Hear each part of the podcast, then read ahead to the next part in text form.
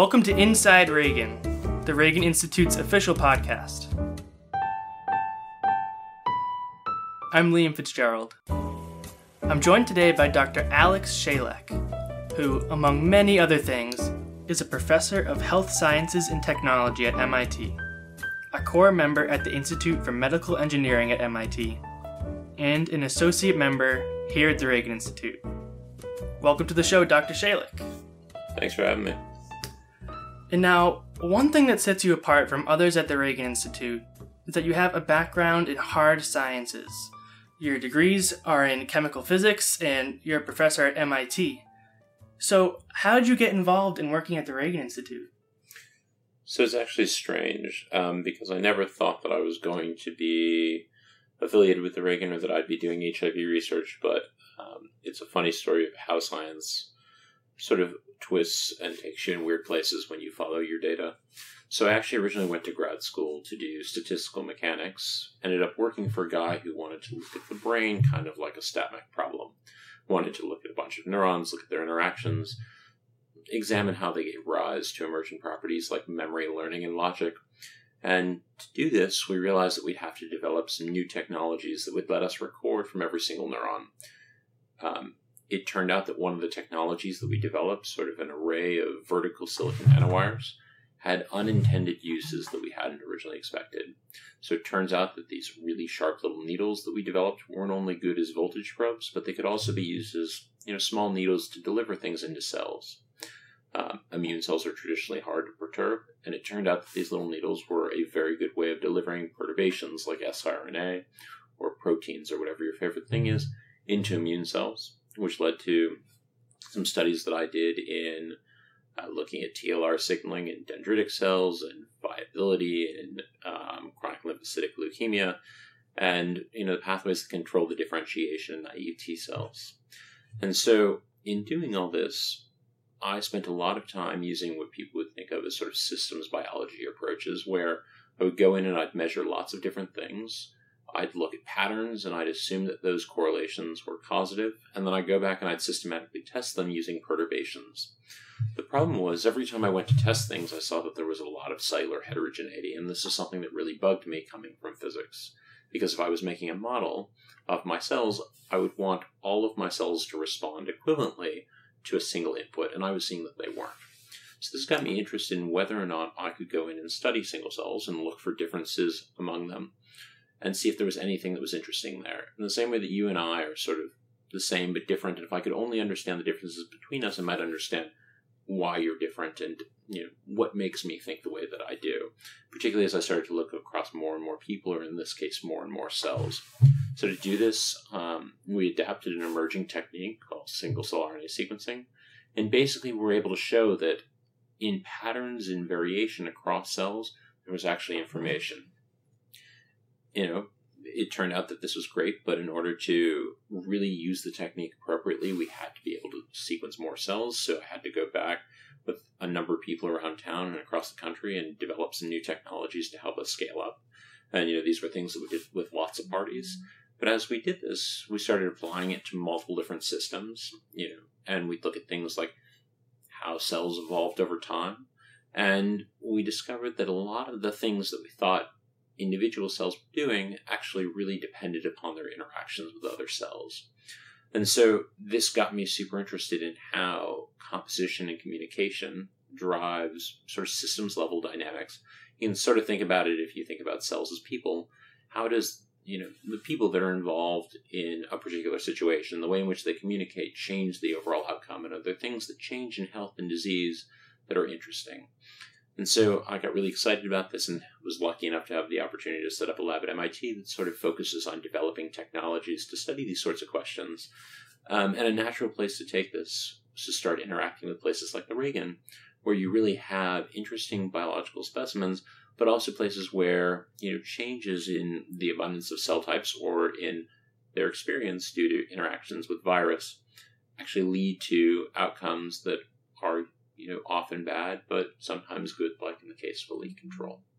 And so now I'd like to backtrack a little bit. You mentioned single cell RNA sequencing. So can you elaborate on that a little bit and just tell me how that works and what you can learn using that technology? Sure. So I think that I think that I'm one of the people that really drinks the Kool Aid, so you'll have to take this with a grain of salt. So the real idea behind single cell RNA sequencing is that you know there's that we assume that we understand what are important in cells. So for many years, we've looked at the levels of our favorite markers on the surface of cells. We tried to classify them, understand why cells would do one thing or another. Um, but not really knowing what's important in any given system led me to want to understand, you know, these things from sort of a global perspective. So what we do in RNA sequencing that sort of enables this is we actually go in, we take individual cells, we rip them apart, we grab all of their messenger RNA based upon this polyadenylated tail that they have, and we generate a sequencing library out of it. And what we're doing is we're just looking at everything that a cell is expressing, everything that it thinks it needs to do at a given moment. And by looking at patterns across cells and sort of saying, well, these cells think they need to do this and these cells think they need to do that, or when a cell thinks it needs to do this, it also thinks it needs to do this, we can begin to identify not only what the basic thought patterns are, or in this case, cell types or cell states, but also the pathways that are involved in making those decisions. And so what this does is it gives us an opportunity to look genome wide at the things that define cells without having to make any assumptions ahead of time. And it doesn't mean that it's a perfect replacement for everything, but it gives us sort of a global, relatively unbiased way of taking a first pass examination at all of these things. What implications does that have on immunological research, especially, you know, the Ragon Institute is the whole idea is to find a cure to HIV and AIDS. So, what how can you use that technology to help find a cure? So I, I think a a cure is a dangerous thing um, to, mm-hmm. to put out there. I don't want to say that what we're doing is necessarily going to lead to a cure. I hope that it helps in some way or another. I think it would be wonderful um, if there was one. I'd say that I think that the kind of stuff we're doing could be incredibly useful in potentially creating a cure. And by that I mean, I don't want to say cure, let's say a protection against it. So let's say developing a vaccine or developing a therapy that improves the lives of people. Hmm. So the way that the way that I think about this is that if I wanted to think about how to how to do a therapy, I'd want to understand what are the cells that are infected are affected by HIV. So if I was to say, well, you know, HIV comes in and it depletes cells of the immune system, I'd want to understand what cells disappear.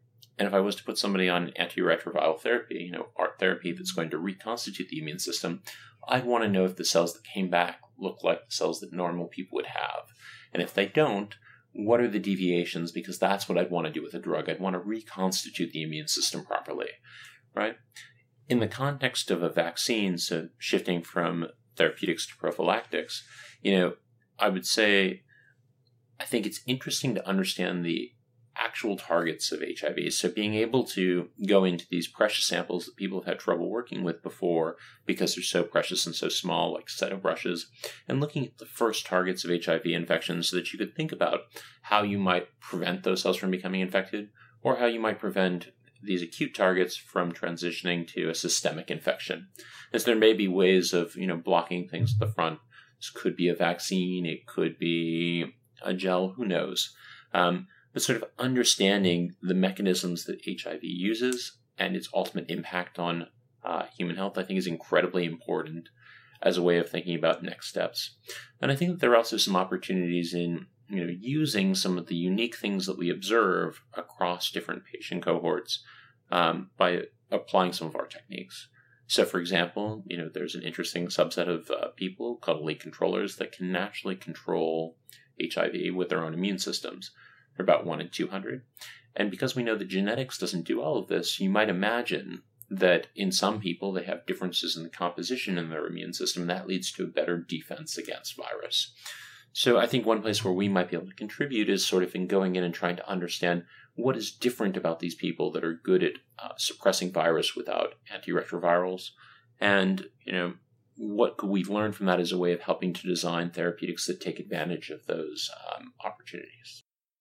As you mentioned at the beginning, your background is in hard science. You've done a lot of work in developing these nanoscale technologies. And so, has your research in partnership with the Ragon Institute influenced how you go about developing these technologies since you started working there? I mean, it definitely has. I think one of the things that's that I've come to appreciate is that you want to develop technologies that are useful and that address questions. So, you know, as we've gone through, it's been this iterative cycle of we develop the technology, we apply it, we understand the limitations that are introduced by the biology, and then we go back and develop new things. So I told you about a nanowire technique I developed with a couple other people in Hongkun Park's group over at Harvard. We applied that. We realized that cellular heterogeneity was a problem, so we went back and we started trying to develop things in single cell sequencing. We found it was a cool technique, but we found that we needed to look at lots of cells. So we went back and we started partnering with people to scale up. One of the things that's become incredibly um, obvious to me in working with people, not only on the HIV side of the Ragon, but also on the tuberculosis side, is that very often we have these complex and precious samples that are small and are usually hard to work with. So a lot of what we've done over the last little bit has been taking some of the technologies that work, you know, in cell lines and places where we have lots of material and things are easy, and have started to port them to make them easier so that they can be applied in different clinical contexts you know, a chip where we can do easy, massively parallel sequencing that can be brought into the BL3 at the Ragon, or one that can be shipped over to Africa and run with our collaborators over at K-RITH. So thinking about, you know, sort of the clinical realities that exist in these different situations has influenced sort of the iterations and the designs of what we've done to try and simplify them, make them more sample efficient, and make them, um, you know, a little bit more rapid for processing uh, some of these precious things.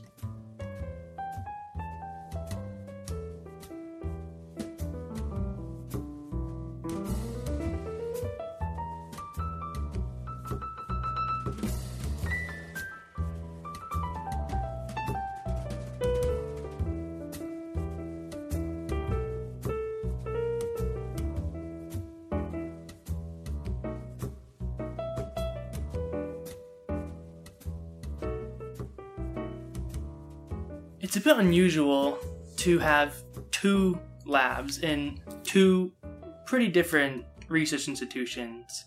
So, why is that something that you've pursued and something that's important to you? So, I think one of the reasons that I got attracted to the Ragon is that there's so many people that um, are just phenomenal and that are experts in the field. And, you know, I really fundamentally am come from the hard sciences. I'm a chemist. I have some physics training. I really am an engineer. I build things. And, you know, I can apply those technologies, but I don't know where to apply them, how to apply them, how to understand what the realities are. And when I get information back, I don't necessarily understand how to interpret it. So it's incredibly important to me to have a strong community of people that we're constantly interacting with so that we're developing things that are useful and so that we have people that can give us insight into what our data actually means. And also for my students it's important that they have the opportunity to interact with people on a daily basis. What it does is it makes my lab, even though we have a tight knit little community, feel bigger because we get to go out, we get to interact with people, they get trained by these individuals in the labs of everybody over there. And it really has done a tremendous amount for increasing the amount we know and the amount we can do.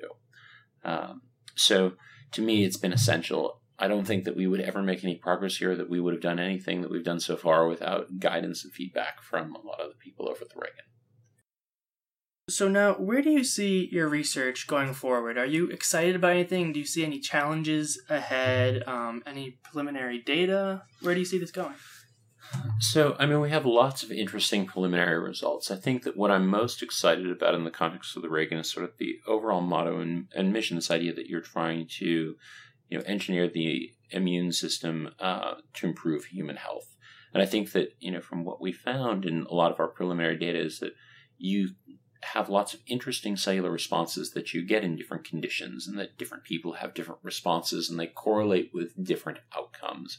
And so if we can understand better what are the outcomes that we would want in the context of a vaccine or in the context of, you know, of a therapy as a way of responding to HIV or tuberculosis, we can start to think about how we might use interventions, be they drugs, be they other biologics, to modulate um, overall immune uh, profiles. So I'm sort of excited about this idea of understanding the fundamental components of response, how those components are put together to generate something at a systems level, and how you might start to tweak things to uh, achieve better strategies for both um, protection, and defense, and ultimate therapy.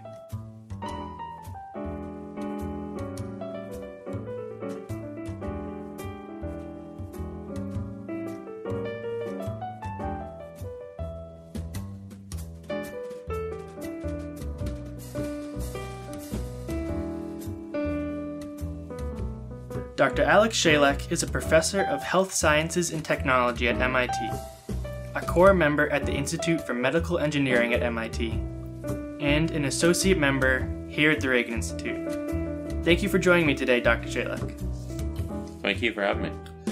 If you want to learn more about Dr. Shalek and his research, visit his website, shaleklab.com.